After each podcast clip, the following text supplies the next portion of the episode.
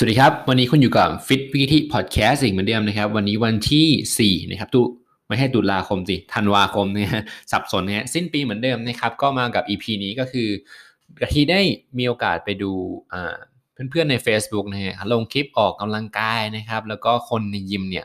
ออกกำลังกายนะครับ ก็สังเกตกลุ่มคนพวกนี้มาสักระยะหนึ่งแล้วนะฮะก็สังเกตเห็นว่า เอ้ยอเขายังยกเร็ว กันอยู่เลยนะครับ ก็คือเหมือนอาจจะมีการกระชากนะครับ จากจุด A ไปจุด B นะครับมีการกระชากแล้วไม่ได้เกรงแกนแกนกลางลำตัวไว้นะครับ ซึ่งการยกเร็วนะครับ แบบกระชากเนี่ยก็จะมีผลเสียอยู่นะครับ ก็คือหนึ่งเลยนะครับ ที่กะทิเคยพูดของเรื่อง time under tension นะครับ ก็คือแรงที่ตกกระทบบนกล้ามเนื้อเนี่ยก็คือถ้าเกิดจากจุด A นะครับ ไปจุด B เนี่ยบางทีเรายกปึ้งนะฮะไม่ถึง หนึ่งวินาทีเลยนะครับ คือซึ่งกล้ามเนื้อตรงนั้นเนี่ยเขาไม่ค่อยไม่ได้ออกจะจะไม่ออกแรงเต็มที่นะครับ ตรงนี้อ่าเล่นแบบกระชากนะครับ ก็คือกล้ามเนื้อได้รับทามาด้วยเทนชันไม่เต็มที่ พอกล้ามเนื้อได้รับไม่เต็มที่แล้วเนี่ยก็จะทำให้กล้ามเนื้อนั้นน่ะไม่ค่อยล้าไม่ค่อยอได้รับความเสียหายเท่าที่ควรนะครับ ก็จะทำให้ตรงเนี้ยเป็นผลเสียของการยกแบบกระชากนะครับ พอเรายกแบบกระชากปุ๊บเนี่ย กล้ามเนื้อบางทียังไม่ได้ทันได้เตรียมพร้อมเลยนะครับ ข้อเสียข้อที่ 2 คืออาจจะเกิดการบาดเจ็บได้ณนะบริเวณนั้นกล้ามเนื้อรอบๆ ที่เกาะจุดเกาะต่างๆนะครับ บางทีเรากระชากไปปึ้งนะครับ อาจจะปวดส่วนอื่นด้วยก็ได้นะครับทำให้เกิดการบาดเจ็บได้ ตรงนี้ก็ต้องยกร่างอย่างระมัดระวัง ค่อยๆยก ค่อยๆ control ดูฟอร์มตัวเองให้พอดีให้สวยนะครับเนาะ ก็น้ำหนักเนี่ยอย่าไปใช้ยึดติดกับน้ำหนักนะครับยึดติดกับฟอร์มที่ถูกต้องดีกว่า แล้วคุณจะได้ออกกำลังกายได้อย่างยั่งยืน แล้วเห็นผลลัพธ์แน่นอนนะครับ ถ้าเกิดโค้ชกะทิจะไม่ยึดติดน้ำหนักเลยเหมือนที่เคยบอกไปนะฮะวันนี้มีแรงเท่านี้ แต่ว่าเราเล่นให้กล้ามเนื้อเราล้าได้ โดยฟอร์มที่เรายังถูกต้องอยู่เนี่ย ถือว่าผ่านแล้วนะครับ วันนั้นถือว่าทำดีแล้วนะครับ ไม่ต้องไปยึดติดว่าเฮ้ยเมื่อวานฉัน ยกได้ 20 โล วันนี้ก็ต้องได้ 20 โล อันนี้ก็คือไม่ใช่นะครับ กล้ามเนื้อเรามีปัจจัยหลายอย่าง อาจจะนอนน้อย ล้า อาจจะทานมาเพิ่งอิ่ม ก็เกิดอาการล้าเหมือนกันอะไรแบบนี้นะครับ ก็ให้ระมัดระวังอย่ายกเร็วจนเกินไป แล้วก็อย่าไปยึดติดกับน้ำหนักนะครับ ข้อที่ 2 เลยนะครับ ถ้าเกิดเรายกเร็วๆเนี่ย กล้ามเนื้อที่จะได้รับ นะครับแรงตรงนั้นเนี่ยจะลดน้อยลงอ่าฟังให้ดีนะ ถ้าเกิดเรายกเร็วเนี่ยกล้ามเนื้อที่จะทำงานตรงนั้นน่ะน้อยลงนะครับหมายความว่าเวลาเรายกนะครับจากจุด A ไปจุด B เนี่ยด้วยความเร็วนะฮะเราก็จะใช้กล้ามเนื้อมัดใหญ่อ่ามัดใหญ่เป็นหลักนะฮะฟังให้ดีก่อนมัดใหญ่เป็นหลักอันนี้ก็กึ่งกึ่งกายภาพนิดนึงนะครับมัดใหญ่เป็นหลักนะครับ เคยสังเกตไหมตอนที่เราไปหาหมอกายภาพนะครับ ถ้าเกิดใครยังไม่เคยไปเนี่ย กะทิเคยไปนะครับ เพราะว่าเคยไหลกล้ามเนื้อไหลกล้ามเนื้อสะบักฉีกอะไรอย่างเงี้ยครับก็ไปยกไหลไม่ขึ้นก็ไปหาคุณหมอนะครับ คุณหมอบอกว่าเวลาทำเนี่ยกายภาพเนี่ยทำไมถึงให้ทำช้าๆนะครับ เพราะว่าให้เราใช้ mind muscle connection โฟกัสมัดเล็กๆ มัดที่อยู่ลึกข้างใน ให้มันได้ทำงานพร้อมๆกันนะครับ สังเกตว่าถ้าเกิดเราออกไปในแบบเร็วปึ้งเลยนะฮะ ซึ่งมัดเล็กๆเนี่ยมันยังไม่ได้ทันได้รับรู้เลย ก็ยังไม่ได้ทำงานใช่ไหมฮะก็ออกแต่มัดใหญ่ ๆ ไป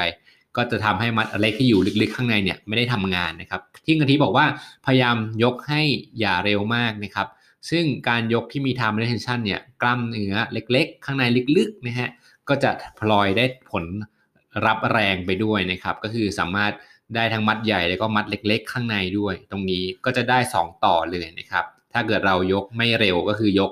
ช้าๆ แต่ว่าไม่ได้ช้ามากนะครับตรงนี้ฮะ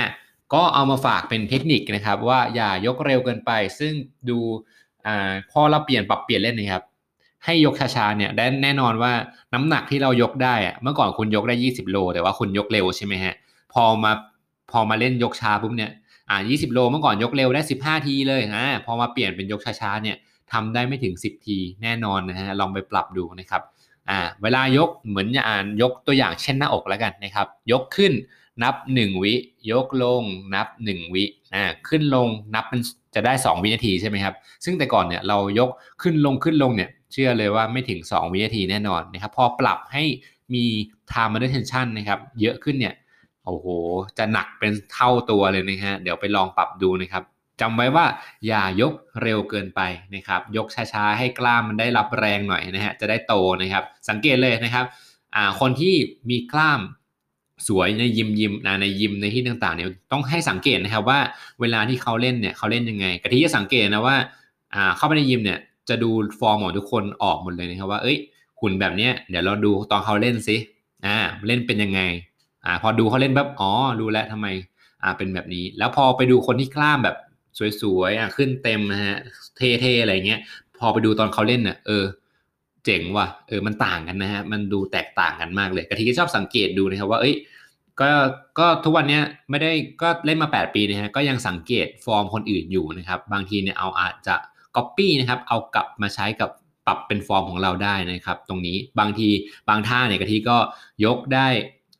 อ่าอาจจะดีอยู่แล้วแต่ว่าไปเจอคนอื่นเนี่ยที่มีฟอร์มเนี่ยเอ้ยเขาเล่น จังหวะนั้นล็อกสะบัก จังหวะนี้เป่าลมอะไรแบบนี้ครับ ก็คือศึกษาจากคนรอบๆตัวเราที่เออเราคิดว่าเออคนนี้กล้ามโหดมาก แต่ว่าก็ต้องดูว่าเอ้ยเขาเล่นฟอร์มเป็นยังไง เหมือนกันครับ เหมือนที่อาจจะเห็นว่า เอ้ยกะทิมีกล้ามนะครับ แต่ต้องดูจริง ๆ ด้วยว่าตอนที่กะทิเล่นเนี่ยกว่าจะได้กล้ามขนาดนี้มาเนี่ยเขาเล่นกะทิเล่นยังไง เล่นแบบว่าบางทีเล่นจนน้ำตาไหลครับ คือแบบโอ้โหเล่นเค้นแล้วเค้นอีกนะฮะ หน้าเลยแก่นะฮะลูกค้าทักว่าเอ้ย น้องอายุเท่าไหร่น้องกะทิอายุเท่าไหร่กะทิบอกอ่าปีนี้ยี่สิบห้าครับพี่ไม่มีคนเชื่อสักคนนะฮะเชื่อไหมไม่มีใครเชื่อเลยเขาคิดว่าประมาณ 30 ต้นๆกันหมดเลยนะครับอ่ายกเวทก็พยายามทำหน้าให้นิ่งๆไว้นะฮะแนะนำน่าจะได้ไม่แก่เร็วนะครับไม่ย่นนะฮะโอเคนะฮะก็ EP นี้อย่ายกเร็วเกินไปนะครับฟังให้ดีอย่ายกเร็วเกินไปท่องไว้ในใจเนี่ยนะฮะแล้ว EP หน้าเนี่ยที่จะมาสอนจังหวะหายใจ ซึ่งจังหวะสอนหายใจเนี่ยเหมือนการที่เราปั่นจักรยานนะครับ ถ้าเกิดว่าเราปั่นจักรยานเป็นเราว่ายน้ำเป็นเนี่ยให้ผ่านไป20 ปีเนี่ยเราก็ยังทำได้อยู่เหมือนกันนะครับ ถ้าเกิดว่าเราหายใจถูกนะครับ ในจังหวะที่เรายกเวทเนี่ยซึ่งท่าอะไรก็แล้วแต่เนี่ยถ้าเกิดปรับเราปรับการหายใจได้เนี่ยเราจะเล่นได้ดีขึ้นเป็นเท่าตัวเป็นกองเลยนะครับ อันนี้กะทิ ได้พิสูจน์มาแล้วนะครับนะว่าเอ้ยพอปรับการหายใจฟอร์มการเล่นเปลี่ยนเหนื่อยน้อยลงโดนมากขึ้นนะครับ เดี๋ยวเจอกัน EP หน้านะครับว่าการหายใจแบบฟิตวิกทีเนี่ยจะเป็นยังไงนะครับ ฝากไว้ด้วยนะฮะขอบคุณมากครับกับ EP นี้อย่ายกเร็วเกินไป